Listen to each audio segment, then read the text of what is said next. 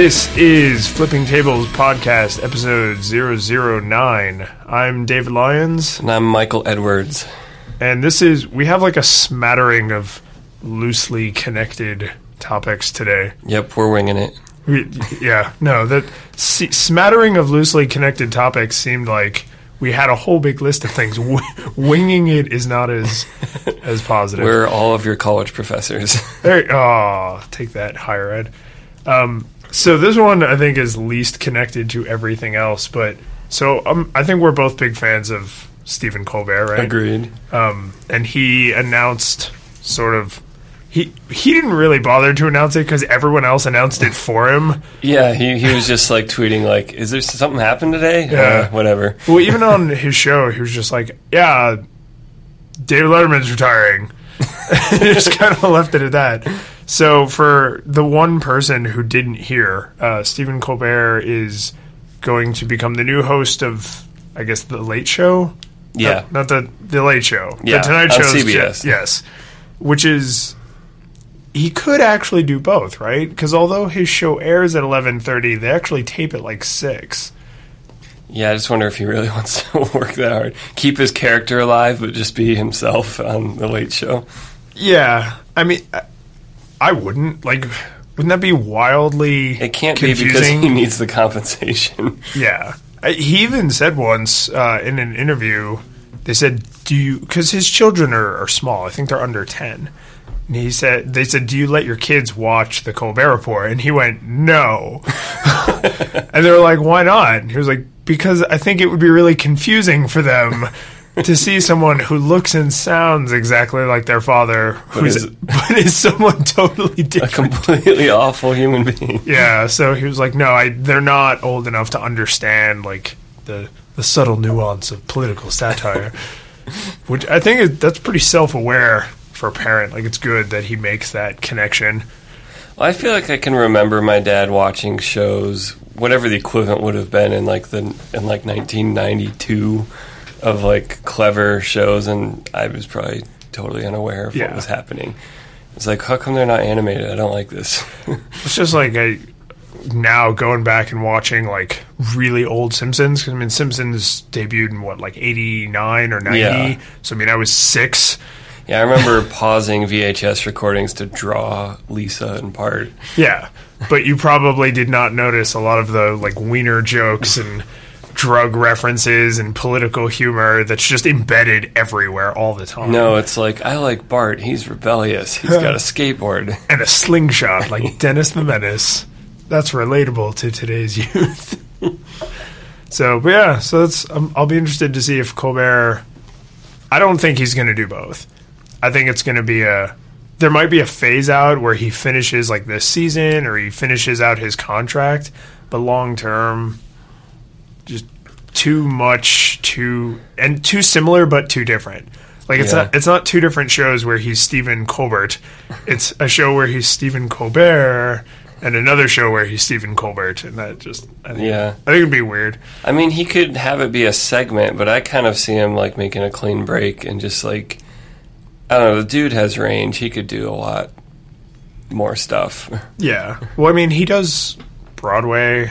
Like he sings and dances, and he, which I feel like is is now. I think actors and actresses were always doing that, but I think Hugh Jackman like made it popular. It's like, oh, you mean Wolverine can sing and dance? That's awesome. What other people can sing and dance? And I don't know if he was just like debate club in school or something, but it seems like he's good at just talking to people and Yeah. kind of like on the fly bringing things up and thinking of things and just kind of throwing it at them and maybe in a less antagonistic way than his character. But Well, he always seems genuinely knowledgeable about not only the subject he's interviewing someone about, but the person. So even if he just has a sheet of 10 factoids and he memorizes them, he when he gets to the table, you're like, he knows this person. He know he this is like they're buddies and they're just having a chat. So yeah, I think uh not having to put on the crazy hyper Republican super Catholic character will probably let his interviews be even more fluid because he won't have to keep like pulling back into Yeah. that weird. Find ways to be really offensive.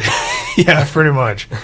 So, yeah, I don't, I'm sure uh, Colbert is a, a listener. So, congratulations, Stephen. I, I call him Steve. We go, we go way back. Looking forward to it. So, Heartbleed. Do you know? Are you, are you up to date on, on the Heartbleed bug? Yeah. So s- servers, uh, what is it? Two thirds of servers they Yeah. estimate Yeah. have a version of OpenSSL that's vulnerable to certain kinds of exploits that will get the servers to expose memory, which is bad Yes. because then anything going, anything that's stored in memory at that moment could be exposed, whether that's passwords or anything that's happening. Yeah. So there's an XKCD. I'm, I'm actually I'm not a big fan of XKCD, uh, but I have to admit that this particular comic, which I'll I'll throw up in the show notes, um, it is probably the most concise explanation of what how Heartbleed works. So basically, uh, the bug is called Heartbleed because there is a tool called Heartbeat. And what Heartbeat does is it allows someone to maintain an open server connection by just kind of sending a little bit of garbage information like a word. So you would say like, "Hey server, hat 3 bytes." And then the server would echo back hat 3 bytes and then like a little bit of like I con- I'm confirming that I got this, keep the connection alive. And someone realized you could go, "Hey server, hat 64 kilobytes." and then it would go back hat and then everything the next you know 63,997 kilobytes worth or yeah bytes worth of information um, which is whatever is in memory at that moment like SSH keys or passwords or and you know private things So bad, bad, bad, bad. But Yeah. there was like a brief moment of maybe not quite as catastrophically bad, and then uh, who was it set up a server and said go at this server? yeah uh, was it Cloudflare Yeah, yeah and So- yeah, 'cause they so wanted cloud- a proof of concept. Could you get a server's SSL key, which Yeah. would mean you could decrypt everything? Yes, and server. and then uh, I think a German hacker in like 30 minutes was like, "Is this your key?" like he took the the four of, of clubs out of his hand, and then they were like, "Oh yeah, that's great. That's oh crap." it's like well, at least we know it, it is that bad. Yeah, yeah. It um. Because Well, they, they kind of went back and forth for a while, and we're like, no, it's not nearly as bad as people are saying. I mean, it's still really bad, but but it's not that bad. Yeah, and then there was like a weird. So at a lot of enterprise people that we're using because OpenSSL is the default on Apache, uh, the web server, and Apache runs like the internet. yeah. so, I mean, I guess all you Windows people now can wave your your IIS. That's like on the short list of like people who are just unaffected. It was like Apple squeaked by, Yeah. Microsoft squeaked by, but Yeah, but everyone else in the world did not. Um, and so the the one thing I heard that was kind of like like the sort of thing you don't want to brag about, but in this instance they had to, which was there were like four revisions of OpenSSL that had this bug. So if you were way out of date on updating your stuff, you could be like, "We weren't affected," and it's like, "Oh, yeah, what, you just what- had all those other bugs Yeah. sitting there. Exactly. It's like we weren't affected. Why weren't you affected? Because we haven't updated OpenSSL in six years. so yeah, that's always disconcerting. Um, but, yeah, they, so the long and short of it is, if you go and update your password, which you should, on a system that hasn't fixed this bug yet, you haven't done yourself any favor. Yeah. So not only do you need to update all your passwords, but you need to wait until you know that it's safe to Yeah. update. Well, and then what's the the other kind of terrifying thing for the the case of uh, anyone any nefarious people that got the full on SSL key is if they had been capturing traffic for two years, could they just retroactively go and decrypt all that shit. Yes. Yeah. So if you So even if you're currently now protected because you changed your password, there's just a whole bunch of shit in the past that Yeah, which uh, the conspiracy theorists immediately jumped on. Um, oh, the NSA knew about this bug, but they didn't say anything. And I, I'm a big fan of conspiracy theories. Like I like those kind of books and kind of movies. But in real life, I tend to think they're overblown. But this to me seems like a no-brainer. Mm-hmm. If if I worked for an intelligence gathering agency and I found out that someone had left their house unlocked, I wouldn't go and tell them. Like, Well, I mean, I also think it's like, yeah, if they knew about it, I doubt they would have said anything. It's hard to know whether to trust when they said they didn't know about it. It's like, yeah. I mean, I don't. it feels like that's what they're going to say no matter what. Right. Yeah. It's uh, what is it? That riddle? Like one, two brothers. One always lies. One always tells the truth. It's like the NSA killed the brother that always tells the truth, and just always lies. But even like in the whatever recent statement by Obama or by the administration, there was some like really obnoxious caveat like we would never use an exploit and not responsibly disclose it unless we need to for Yeah. national security or any and it wasn't just national security like someone's going to blow up the universe and we need to stop them it was like or law enforcement reasons Yeah. so like that covers just about everything the executive branch does Well, yeah, that, that's the problem is because it's it's un, we would never do this unless this one thing that is ultra common and happens pretty much every minute of every day. Unless we just wanted to look into someone. Yeah. Oh, so always? Yeah, exactly. So it's like your your qualifying statement completely undoes your original statement. So I, I don't know. Like I, I try not to think, you know, oh, the government's out to get us. We're all gonna die. But this seems like one of those cases where it's like, yeah, no, they if they weren't taking advantage of it, you know, there were people in the office being like, Shh, why didn't we know about this? This would have been awesome. But I feel like with the Snowden stuff and now things like this, that isn't that just kind of like a nice kick in the ass of the entire tech industry to get their shit together on security and encryption and end to end everything and Oh, yeah. all the things Well, it's it's starting to happen little by little, but and perfect forward secrecy too, so that do you, okay. So I've heard this phrase, and I get the gist of how it works. Do you know how it works? Probably not more than you do, but uh, We'll go. my it. Try- understanding try is the result of it would be even in this example of someone had been capturing two years of traffic and then later got the server's key, they still would not be able to decrypt it. Okay, They couldn't retroactively because they'd need your key too. so there's some kind of awesome math going on that actually cryptologically locks it down. Yeah, that just having the server side isn't enough. Okay, so more of that. yeah. Um, the other thing too that I heard about, uh, like in terms of this is way worse than we thought it was. Uh, so two-factor auth. So I'm a big fan of two-factor auth, even though it's kind of a huge pain right now. Like we're Yeah. still kind of making it convenient. Um, if you know the algorithm that's used to generate the second authentication. So most two-factor auth works like this. I go to a website, I put in my password, and then it sends a text message to my phone that says one two three four five six, and then I enter that code, and then so now I've confirmed that the phone is in my control as well as I know the password, and those are my two factors. Well, a lot of services use Google Authenticator. Mm-hmm. Thing about Google Authenticator is it works without a data connection. So Google Authenticator is constantly generating these mm-hmm. six digit codes based on some algorithm.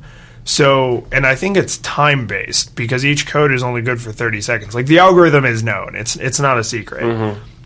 Well, that means Well, it's what. The, what are they salting it with?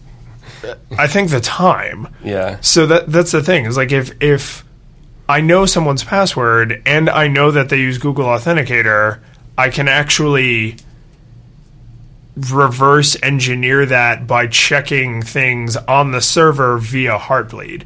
So just knowing that they use Google Authenticator isn't enough to get around it. But the Heartbleed bug actually opened up this two factor auth hole that's like it's really hard to exploit. Well, isn't it kind of like it just reduced it to one factor because Yeah, pretty much. If you could get that information from the server, so it's one of those things. It's like you're you're definitely looking for a just needle in a a new haystack. avenue for brute force. Yes, but it's uh it's at least it's a hole that's quickly patched. So that you know, as soon as Heartbleed was patched, that also got patched. But two factor, everybody thought like, well, that's my shield. It doesn't matter if they have my password because I have two factor enabled. And then they were like, uh, may- maybe not.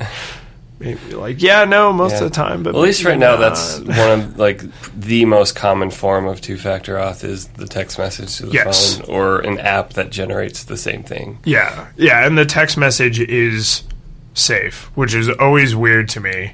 When it's like, oh well, if someone chiseled it into stone and rushed the stone tablet to your house, that's secure. It's like really this old, old stupid way.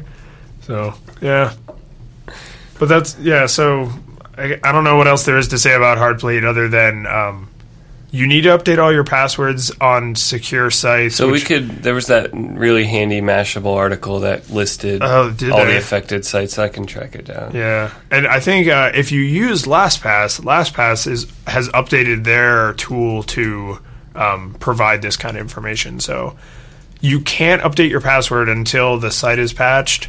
So you need to update your passwords. Make sure the site is patched first, and we'll we'll put something. And this is not a fire drill. Really, really do it. Yeah, th- this is like serious. Two, ye- your door's been unlocked for two years, so someone has probably walked into your house between Taking a mold of the keys. yeah, so update your password.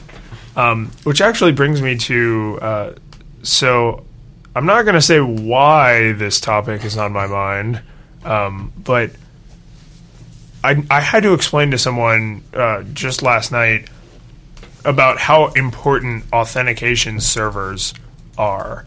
Um, so, what I mean by that is, say you use uh, like Facebook login. So, a lot of people use like Facebook login or um, Twitter login or Google login to log into other non sites, like sites that are not those things. So, Facebook goes down and you use Facebook to log into everything, you're now completely screwed, right? So, like Spotify used to be Facebook login only. So, if you use Facebook to log into Spotify and then Facebook is down, now you also can't log into Spotify. So, there's like this cascading Yeah. domino effect of now you're totally locked out of the house. Um, so, like, authentication just cannot go down ever. Like, it's that. I, that's the door into everything. Yeah, well, at least if there's, I mean, with your Facebook example, some of those sites let you associate multiple of those social identities. So if Yeah, you had, a little bit of padding. yeah, so like Facebook goes down, but you've already associated Twitter and Google also with the same account on that site, Yes. you would have another path. But yeah, well, and it seems like uh, some of the people who do it right also, um, when you socially authenticate, they still make you create a username and password. So the social authentication does some smart things in the background for you, and it connects you for you know social sharing reasons and that kind of crap. Um, but you're when you actually log in, you're still actually logging into their server, so they know who you are. Um, But I, I wish I could go into detail about this, but I, I don't want to get anyone in trouble. Um, but yeah, I just feel like that that's one of those things. You know, database administrators and server admins of the world, like you can't ever let authentication go down. And is there is there like cloud authentication? Like, can you do? I know like Microsoft has LDAP, but can you cloud LDAP? Can you like make that someone else's problem? Because I, I know that's basically what social auth is, right? Like I'm I'm saying I don't want to be responsible for this. Google handle all my yeah, authentication. you're just hedging it by having alternate routes to authenticate. But I mean, could you do it with a non-social? Like, are there is there like Microsoft Cloud LDAP in place of like? Because if if you're running like an There enterprise, has to be. It's right? It that seems like one of those things that there probably already is. and isn't I mean, would that add some delay when you change your password for that to cascade across? I mean, I'm sure it wouldn't be much. It's not, it's not like changing your, your, Um, Yeah. uh, I mean, probably. your domain mapping, which takes 24 hours. That, oh god. Um, yeah, there might be a little bit of a delay, but I mean, presumably, like if I go, like Stack Exchange um, is a good example of someone who lets you attach like as many freaking things as you want, and they're actually they they have a weird inception thing because Stack Exchange is an open id provider, so you can actually log into other places with Stack Exchange. And you can log into Stack Exchange with other places. So you could log in with like Google, Twitter, Facebook, GitHub, um, OpenID, which I think actually shut down recently. Um, and then, but then, you know, so if I go to log into Stack Exchange and like Google has gone down, um, if I've also attached like Twitter and Facebook, then those things will let me in. And I mean, if so, if I change my Google password, how long could the delay possibly be? Because it's not checking their data store; it's No. checking Google. So I assume it's nearly instant or close enough that I don't care. Mm-hmm. So I just, I don't know. Like, if I ever try and log into something, and it's like, oh well, that guy can get in because he has an active session, but I can't because their their auth has gone down. Like that is infuriating Yeah. because it's like I'm standing in front of your house and I can hear the party going on inside, but the key you gave me doesn't work, but it will eventually. It's like, But that guy who's in a parallel universe can still get into the house. yes.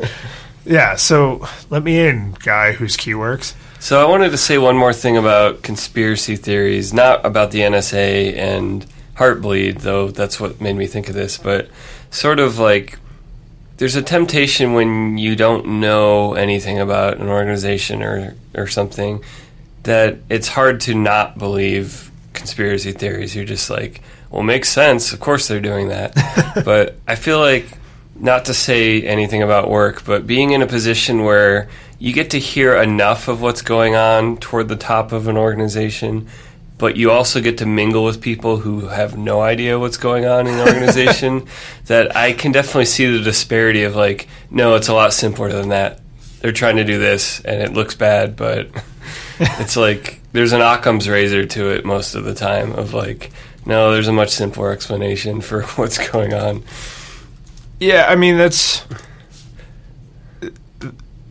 Any good conspiracy theory, there's like a set of criteria, but one of them is it has to be incredible but believable.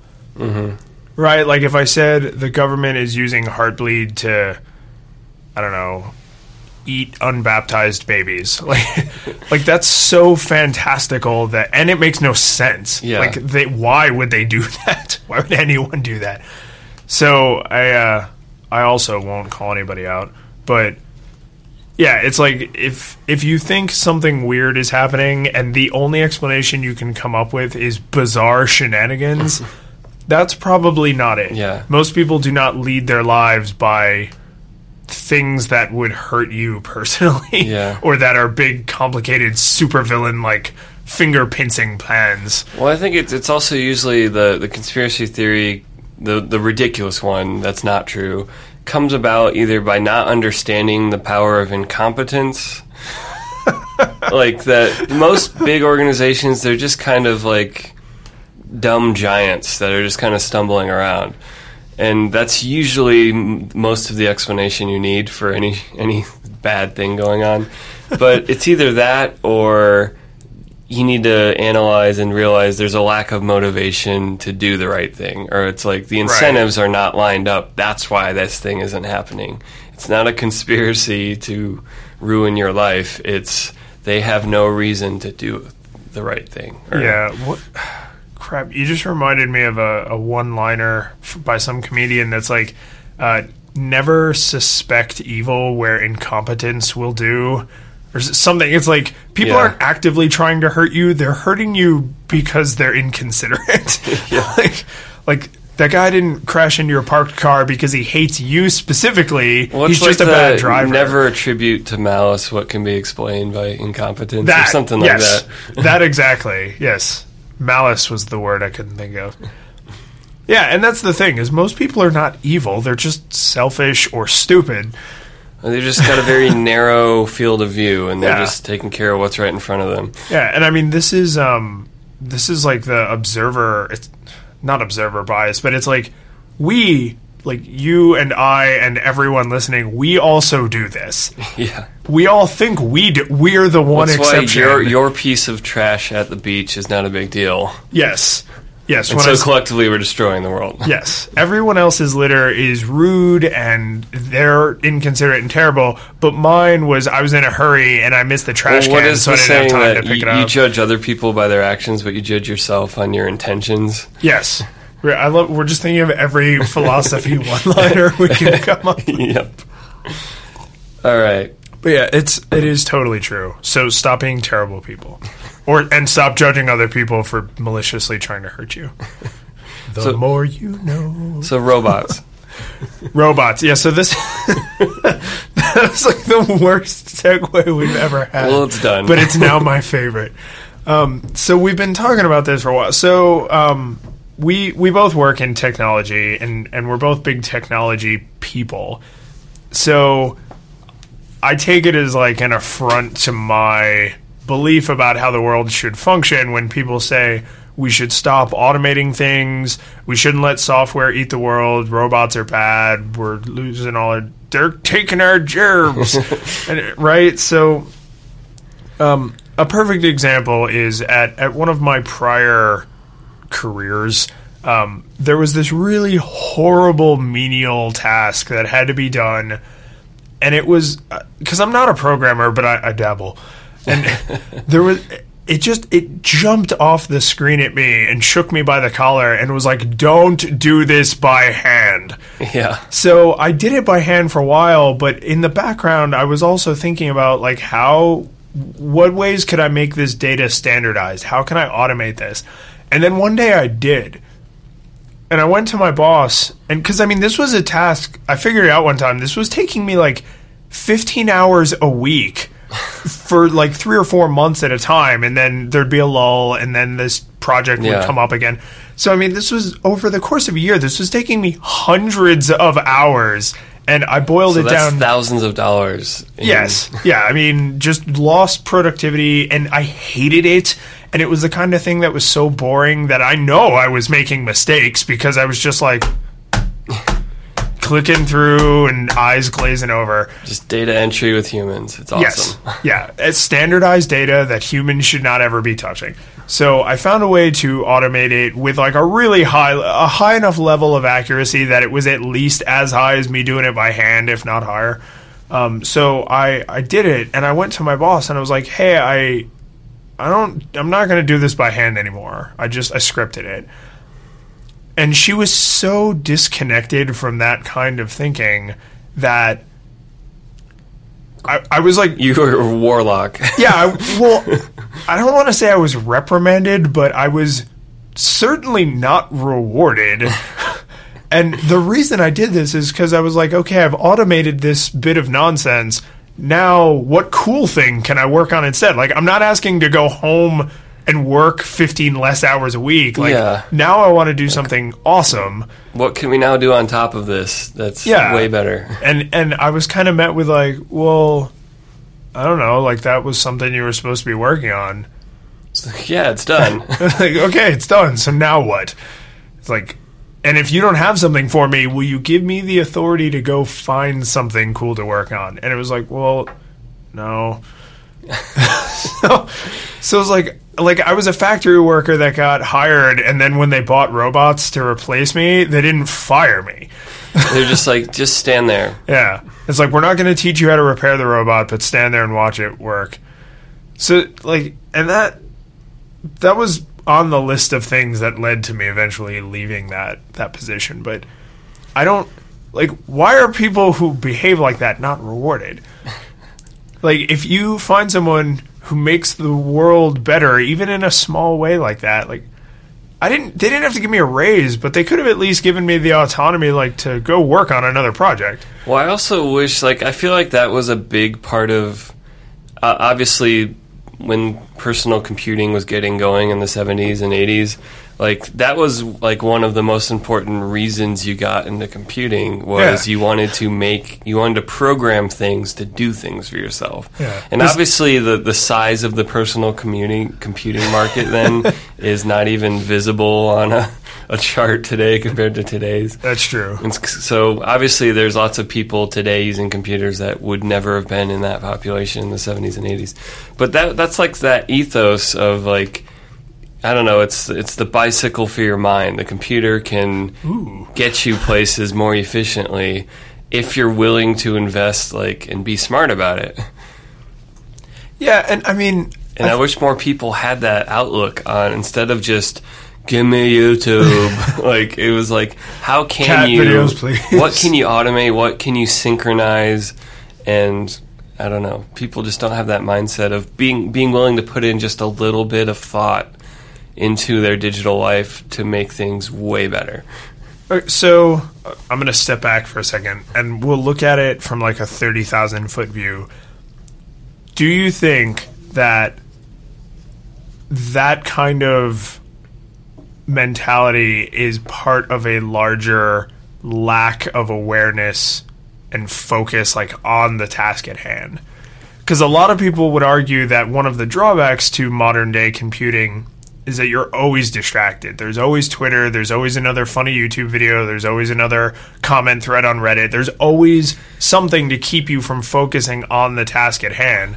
So if you give someone a crappy job, they're not thinking about how to improve it. They're just thinking about what they're going to do when they're done.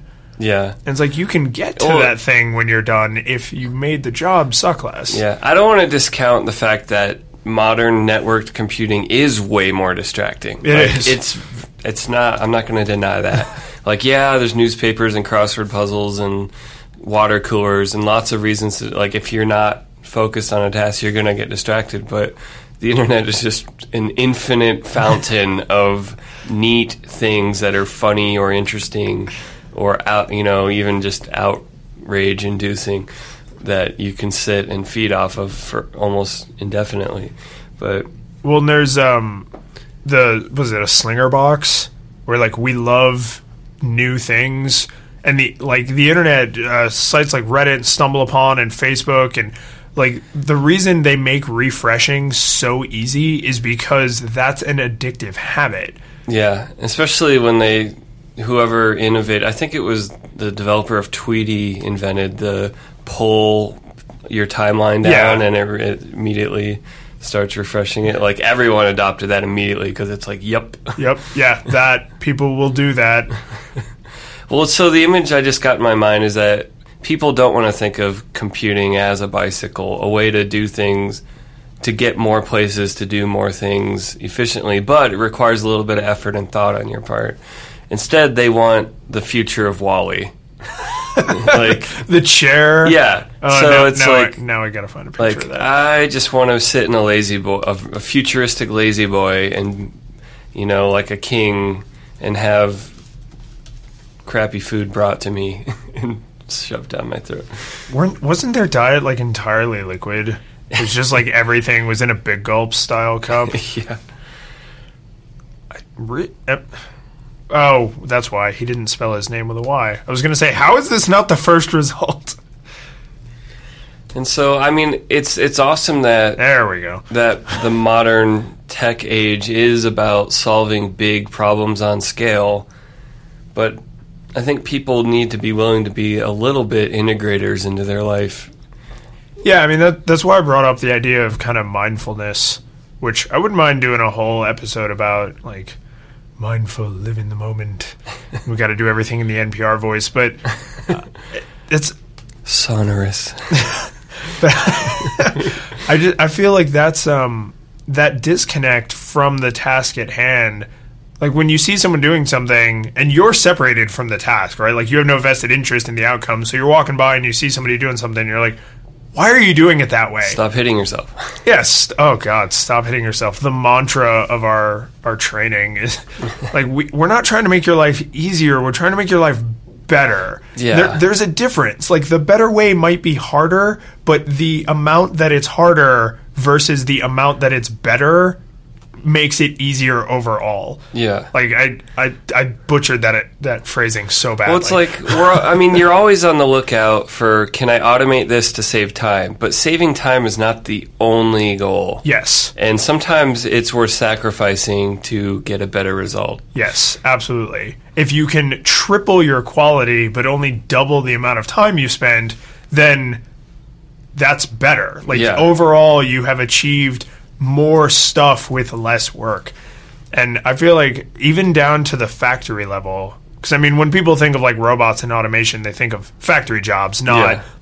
uh, like clerical jobs or, or information jobs, which are also being eaten by software. But Yeah. I mean, if I can build a robot that will physically pick a part up out of a bin and then weld that part onto the frame of a car. I have now made it safer because there aren't people involved. It's faster. It can run 24 hours a day. Yeah. And like take the person whose job that was, like take them off the assembly line and don't just fire them, give them a new skill because Yeah. somebody else had to build the robot. The robot didn't just evolve and Right. wander out of the woods and say, "I'll work 24 hours Well, a and day." it's like there there was always this. I mean, there's still a slightly valid complaint about like, well, you still need human curators, and it's like, well, sort of, but like, I wonder if there's any statistics on how many editor jobs are there for music or for newspapers, like. Who's curating stories? Like, is that being completely not only socially generated now, but just computer algorithms like Spotify suggesting songs to you. How much is that like do they need to hire a team of music editors to like listen and figure out what the hot trends are and be tastemakers and put music in front of people? It feels like Yeah, even if no. even if Spotify has an army of those people, there's just not 500 Spotify's in the world now. There's like five prominent music streaming services. Well, and I feel like that kind of thing can't possibly scale. Yeah. Like Spotify cannot employ a person just to look at what I listen to, even if they looked at what a hundred people listen to. Like, so if they have a million customers, they need a hundred thousand people that do Yeah. that job. It, I mean, it's the absurdity. And plus, popular music, popular literature, popular movies are popular because they have broad appeal. I don't need someone who intimately knows me and who can say, "Oh, when when Lyons was a small boy, he was raised in the Northeast, but then his family moved to the Southeast." And like, they don't. No one needs to know that. That's not going to affect whether or not I like generic four chord song numbered Yeah. thirty five thousand. Well, and I mean that was sort of the dream of Pandora early on. They kind of front loaded a lot of The- that stuff. the music like, genome Oh, you like slow minor key introspective music, and it's like, well, sort of, but every whiny slow song doesn't mean I'm gonna like it. Yeah, and actually, um, I one of the reasons I stopped. So here's a vote against software eating the world. Um, one of the reasons I stopped using Pandora is because if you upvote or like or thumbs up or whatever they call it too much stuff, it stops finding things like those things and just plays those six things like- over and over. It's like, yo, dog, I heard you like Radiohead. So here's some Radiohead. Yeah, well, not even different bands, the same song.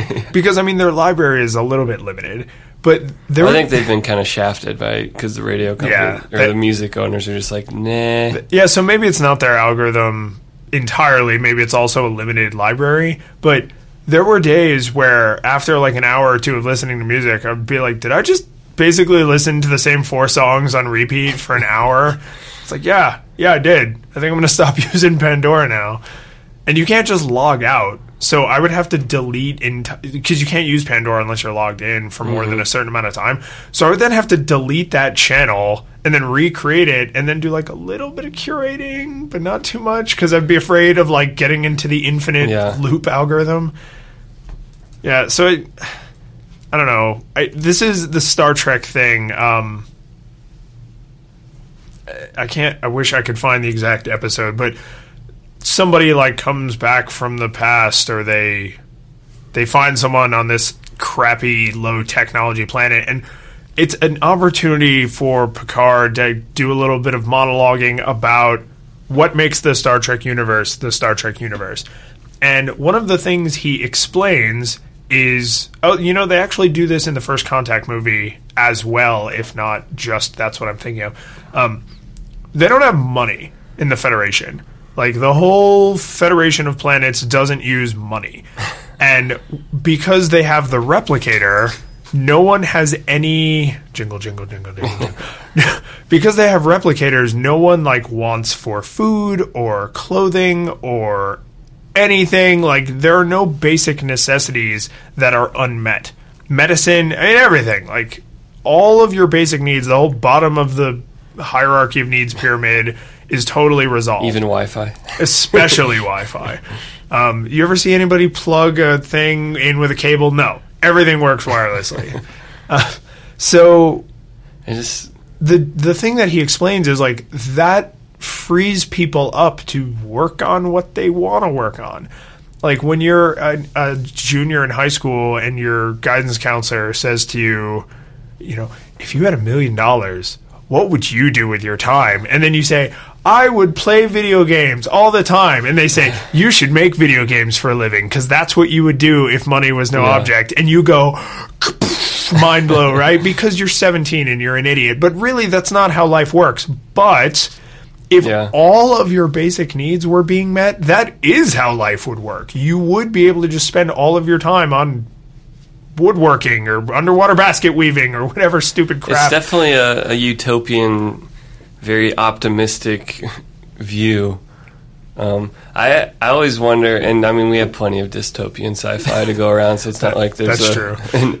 it's not like there's no response to it. But um, I've always sort of felt like there's a dark side to every single need being met. Like there's a, a weird existential problem that certain, maybe not everyone in a population, but there's a chunk of people that it's like it ironically makes them miserable to have everything. Well, yeah, I mean, so this uh, that's one of the stereotypes in TV shows and movies is the and I mean, it's actually unfortunately it's kind of true, but like the super rich kid who their parents provided them with everything, so they turn to drugs and they turn to crime because they're bored. Like they don't have to work for anything, but or there's just something that craves challenge. Yeah, but that's why I feel like the Star Trek future could actually work because all of your base needs are met, like food, shelter, security, but Which none. are requirements for happiness. Like yes, you need them first. That's why it's a I think that's the study that like after you have shelter and food and like access to the basics, money kind of doesn't really have anything to do with happiness after that. yeah. like as soon as you can afford to eat and live somewhere, it's like way more other stuff that makes you happy. There was a, I think Harvard study. I mean, granted, you ha- you would have to adjust this for inflation periodically, but there was an amount of money which was not absurdly high. Like it's above the average for the American population, but it's not absurdly high. It was like seventy five thousand dollars for a household. Um, and they said once you make more than this, it doesn't really increase your level of happiness. It, it certainly it changes your lifestyle. Like if you make ten million dollars a year, you can like go out on yachts and Yeah. travel around the world. But those people are not happier. So, like, if you could meet all of those base needs for everyone, no question across the board, I think most people would say, especially if you were born into a world like that, because it's not privilege. There aren't haves and have nots. So you wouldn't have people who are like, oh, well, my replicator makes the best steak.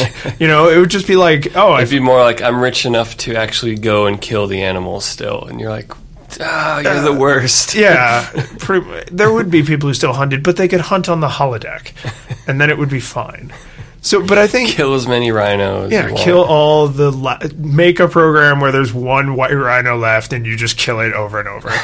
But but don't you think most people would say like, well, now I don't feel like a tool getting a philosophy degree because.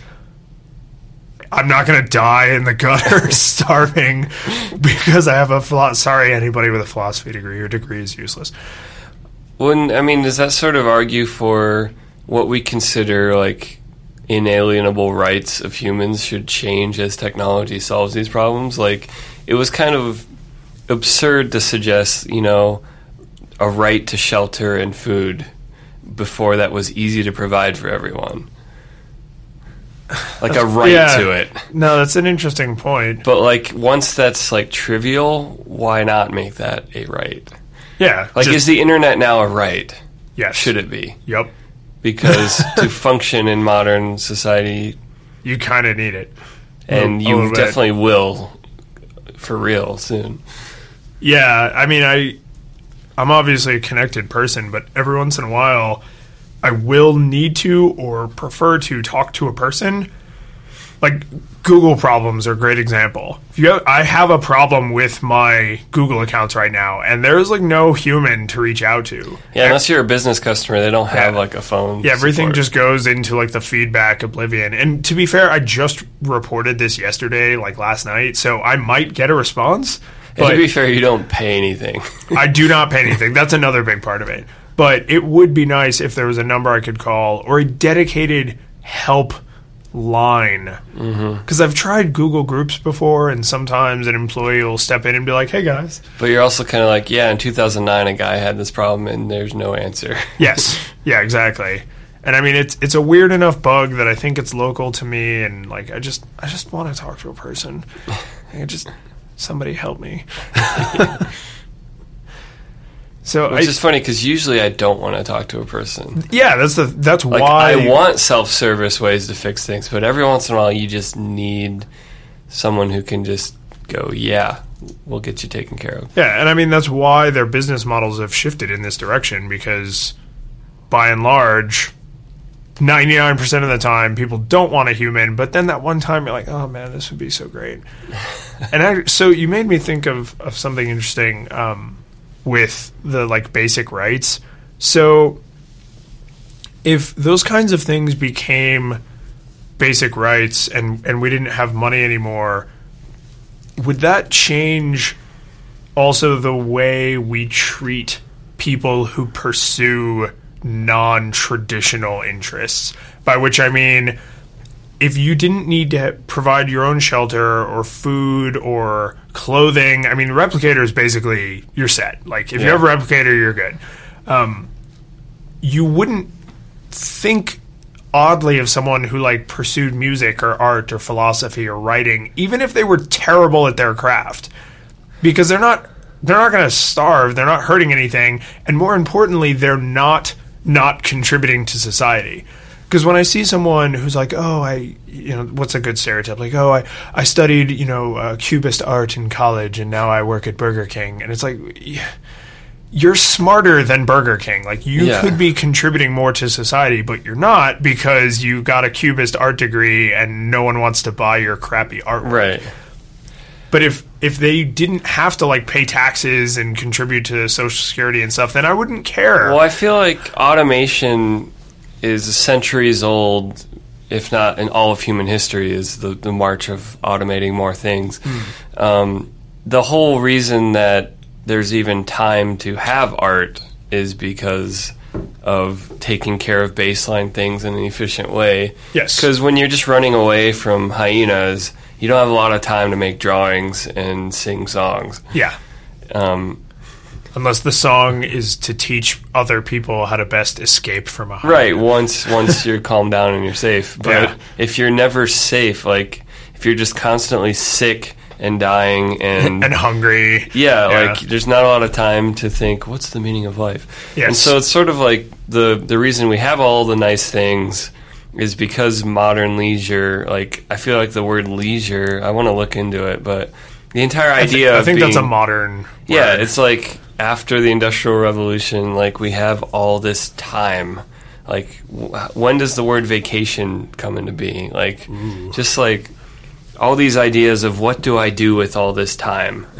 Well, the, I've always heard the joke that, like, if you traveled back in time 200 years and said, oh, I'm going to go out for a run, everyone would be like, what? What are you running from? It's like, no, no, I'm going to run for leisure. What the hell is leisure? like, Well, that reminds me of like, do you ever read uh, the Orson Scott Card book Enchantment?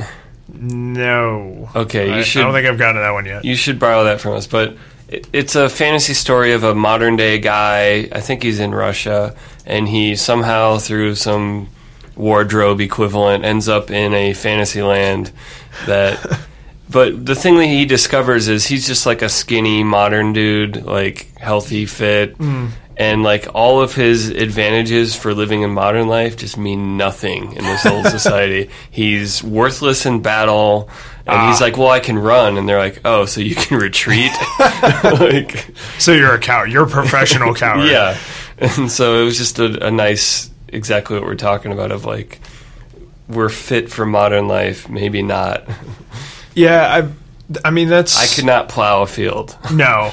And I guess that's uh even when people could plow fields, they were like, you know who can plow a field better? A horse.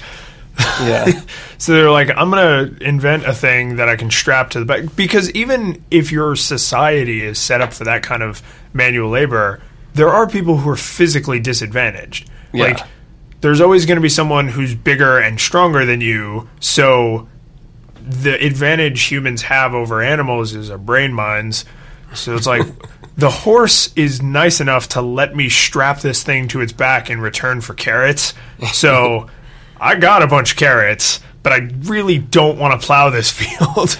Well, and once you get a horse involved, which sounds like a funny thing to say about anything, well, once you get a horse involved, show title. yes.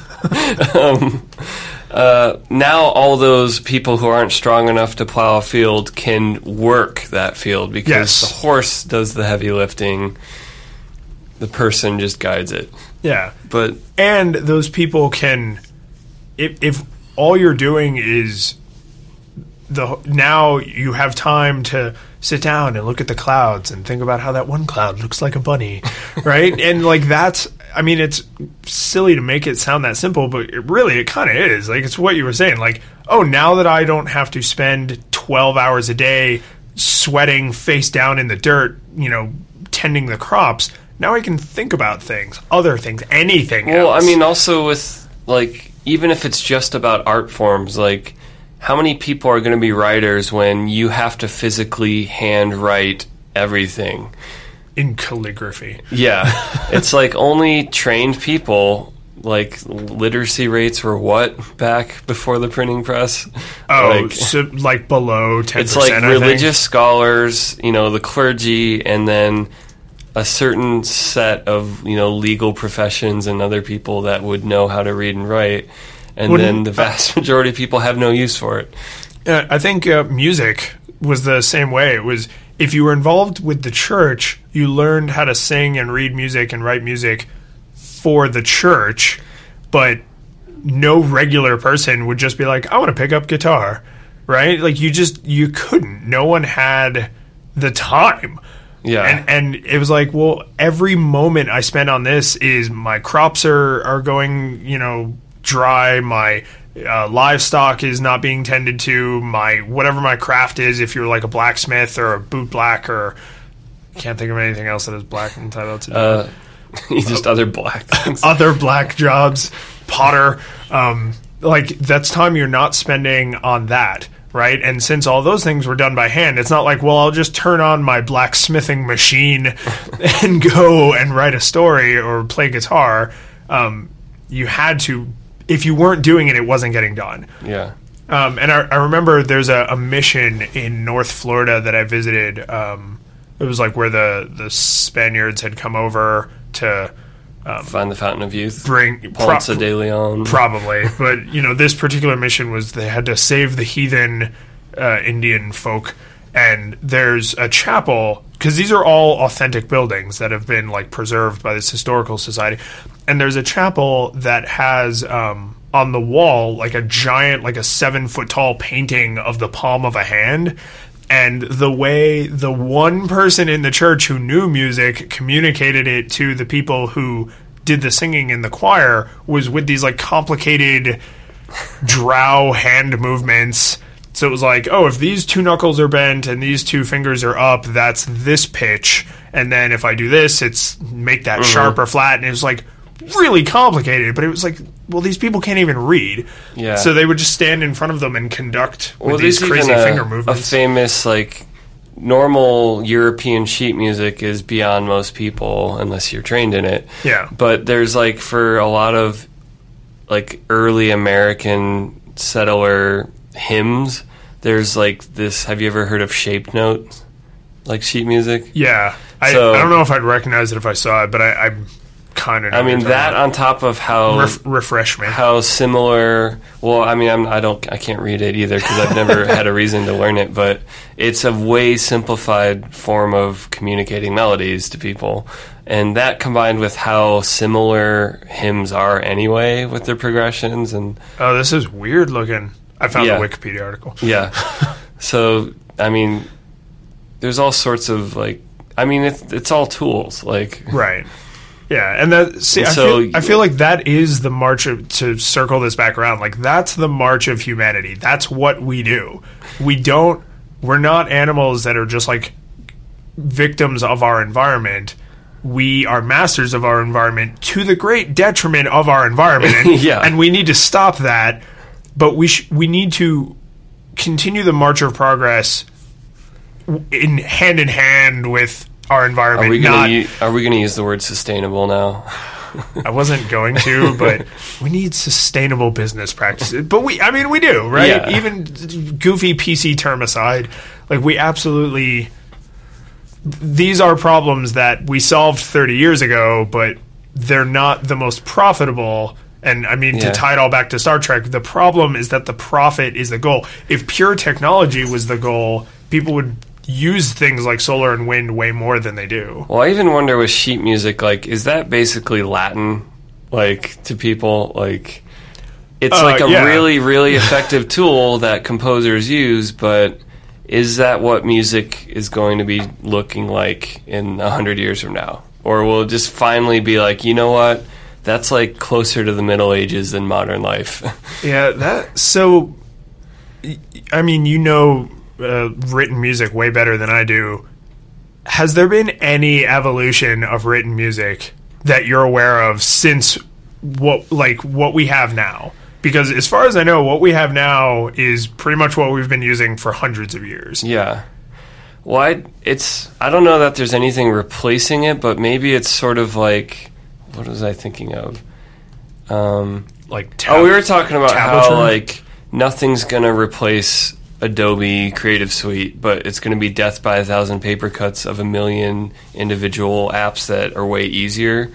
ah yes, yeah. People writing electronic music, I don't feel like they're going to the composer with a calligraphy pen very often. It's more, I don't know, like So it's not that it's like the, it's It- not the there'll be the drum stuff will be written in something else, and Yeah. then the electronic keyboard will be written in something else. well. There's already different representations of like measures that a drum machine sequencer will let you program in, Right. And like it's the same basic idea: how many beats per measure, and which beat gets the note. Is this quarter note, eighth note, whatever? So, so the music hasn't changed, just the visual representation. Yeah, the the interface for marking it and defining it is it's more it's since you're not stuck with like let's come up with a single standard way on paper that we can ship around Europe and people understand it's like oh drum music can be written like this Yeah, that's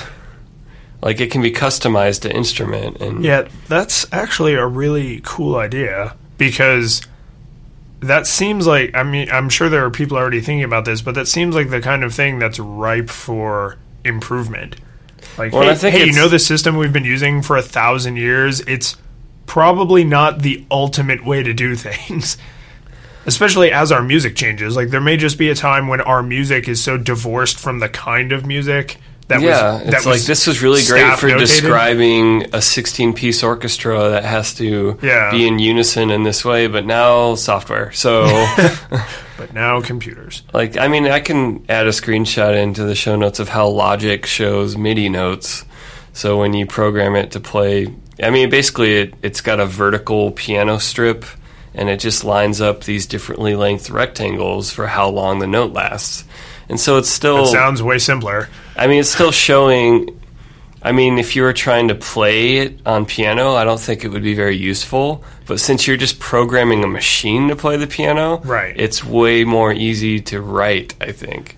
Well, so now we've started to go off into another interesting thing about human readable language versus machine readable language. So, um, like bytecode, the the literal one zero zero zero one one one one zero zero one zero one one zero that kind of thing, like that is almost as human unreadable as you can get to. Yeah. Um, actually, that's binary. Bytecode is like the gibberish shenanigans you see after you compile something, but it, it's as bad. It's just random characters, seemingly random.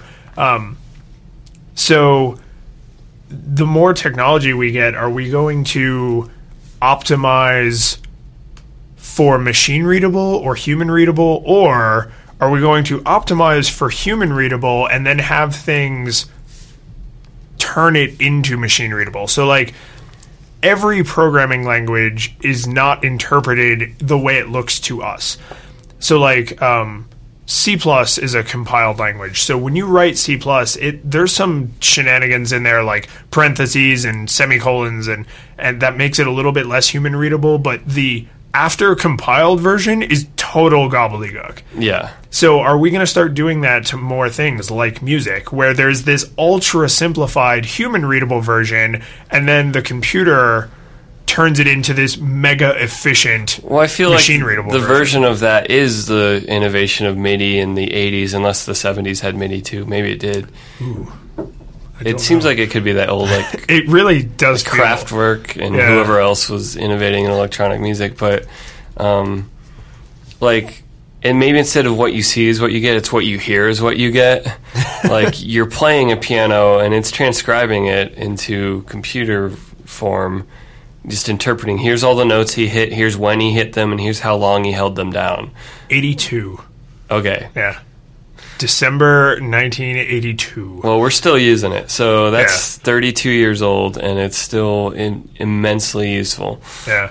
Well, I I feel like could you argue all electronic music is what you hear is what you get? like it's because you you know with an instrument the way you strike it matters or the way you pluck it matters or the way you caress it lovingly matters but with an elec- you're pushing a button and unless the button is set up to take in things like pressure and speed it just plays back a static noise Yeah, well, there's plenty of expressiveness by now with electronic music because you have touchpads, yeah. you have all sorts of faders and knobs to mix things live, to apply effects in different levels. Like, it's just as much a performance. It's just not a metallic string that vibrates now. right But you're you're still manipulating, and you might be ma- manipulating more if if you're doing it that way. True, because you're able to change something simultaneously that you couldn't have before, or Yeah. more things simultaneously than you could have before. But if it, there's a in one of the many many um, foundation books, they go to this planet. Isaac Asimov. You should read the series if you haven't read it. Um, and they go to this one planet that's. Uh, it's basically the the Hawaii planet where like it's an island nation. They have virtually no technology. Um, everybody just lives on the beach and fishes all day. Service day. industries. Yeah, right. It's just a planet of hotels. Um, but the guy, the main character of that particular book, it's the first time he's ever seen string instruments, and he's like, "What the hell is that?" And they're like, "Oh, it's a musical instrument." And his thought is, it cannot possibly be as pleasing as the mathematical precision of electronically generated music. And I really love electronic music, but I also like normal meat space music. yeah. So every time I reread that book and I get to that part, I'm like, oh man, I wonder if people are ever really going to feel that way. Like, are we ever Yeah. going to think like, oh, you you make music by flowing air over your vocal cords and shaping your mouth? Like that's so awkward. I don't want to make a prediction, but one of the things I love about recording with real instruments is you get all the flaws. Like you get the character of Yeah. a space and a thing, and like the the purely perfect digital form of a piano is boring. What band recorded in like their bathroom because they thought it had good acoustics? Was it They Might Be Giants? Tons of bands do vocals in bathrooms because it's just No, they they did an entire album in. I think it was. It, this feels like something they would do. They recorded uh, this whatever band it was. They recorded an entire album in the bathroom of like their bass guitarist's house because they were like, "Dude, your bathroom has awesome acoustics." So like all the music videos are like shot in the bathroom and everything. like, and it's funny, but the- believable. They've they've done so many strange things. but I think you're right. I think there will always be people who are like, I don't want it to be perfect. I want it to be authentic. well, and like, I mean, Big there ironic air quotes. there's probably I'm out of my depth to describe all the different kinds of electronic music that have happened already, but it seems like a lot of current electronic music is about mashing up samples of real stuff.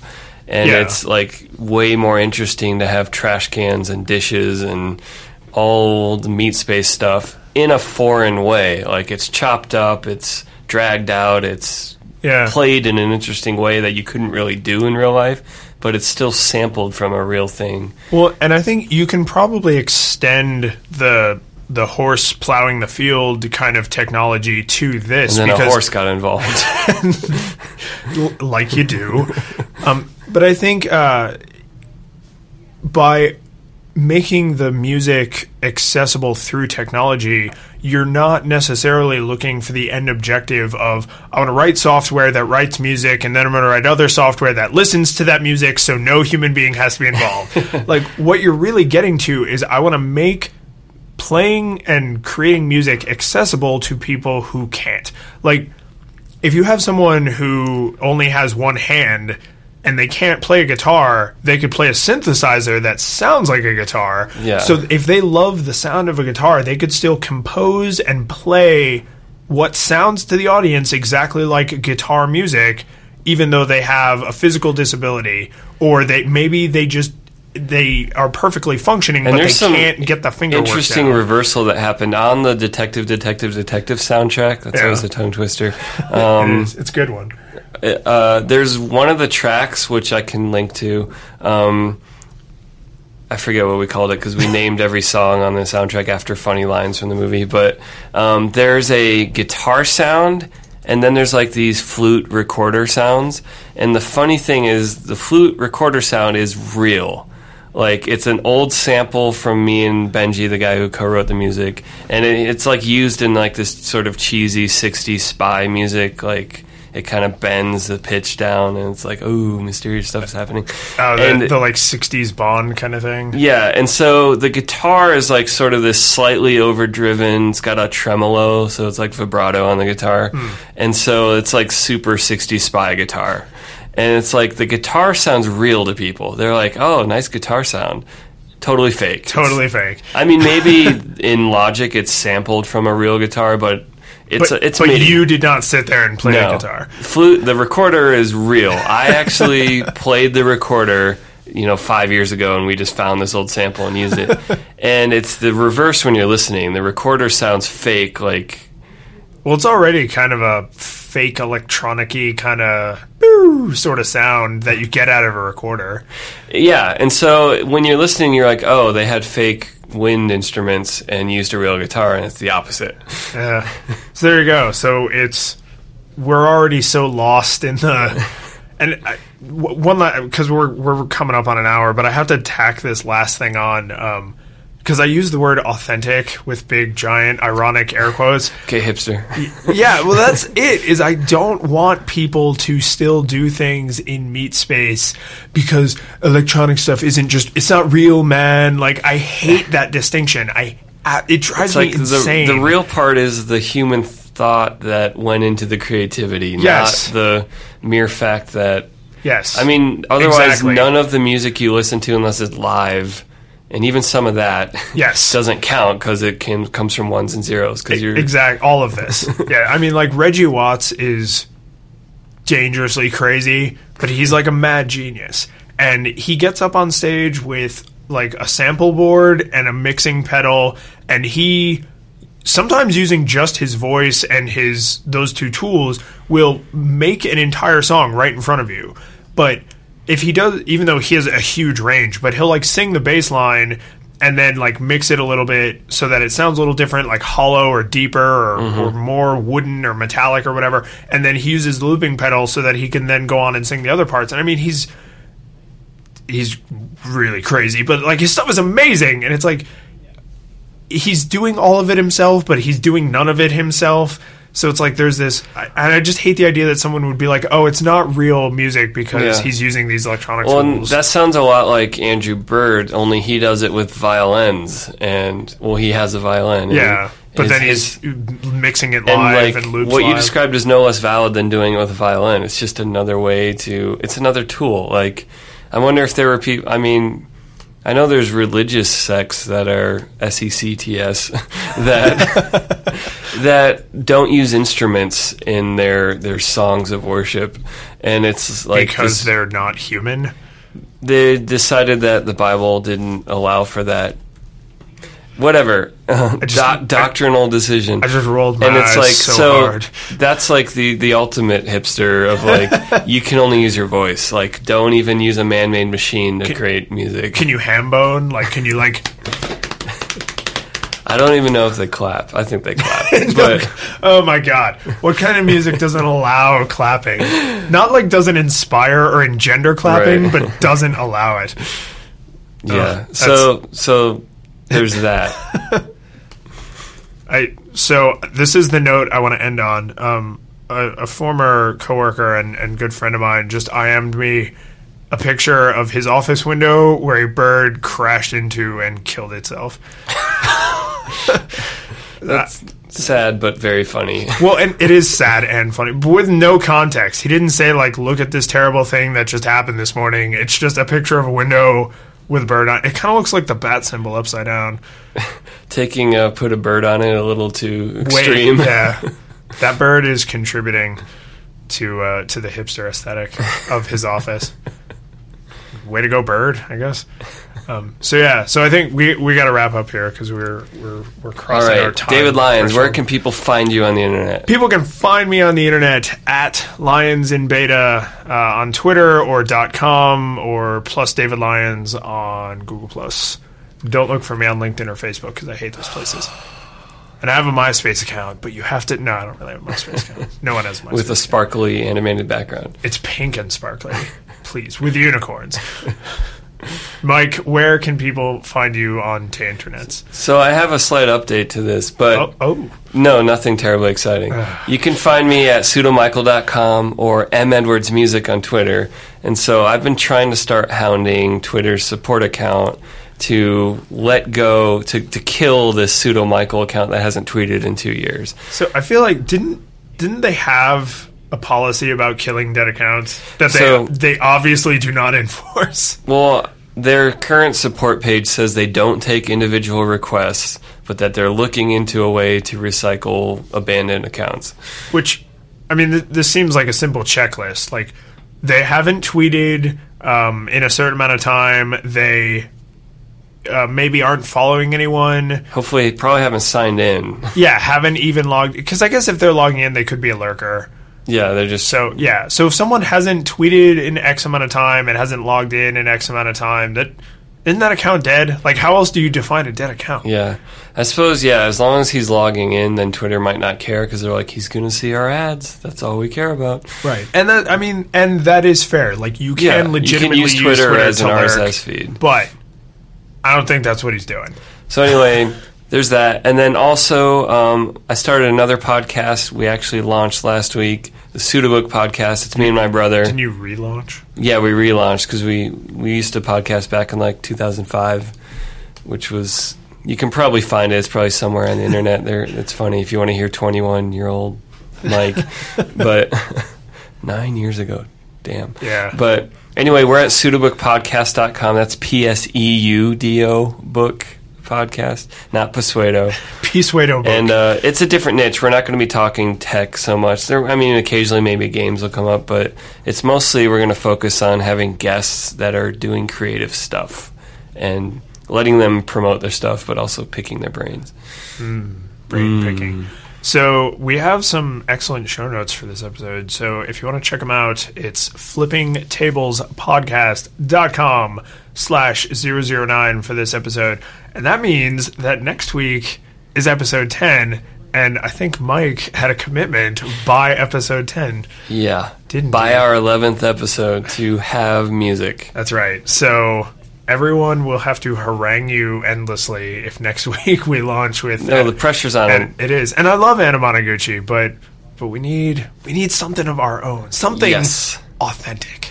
Well, hopefully I'll come through. If I don't, maybe we'll commission someone to do something. But I'm not giving myself an out. I'm going to come up with something. No, if if we commission someone to do something, the whole song has to be someone saying "Mike effed up" over and over.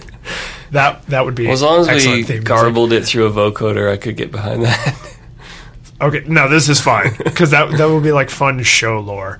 So that's good. We will see or hear or talk to everybody next week. Go leave comments, leave feedback. Um, yeah, we will talk about what you say if you leave us comments. So Yeah, um, and it can be on uh, the website or on Twitter, or Facebook, or Google Plus, or wherever. But, Yep. But do talk at us. We will talk back at you.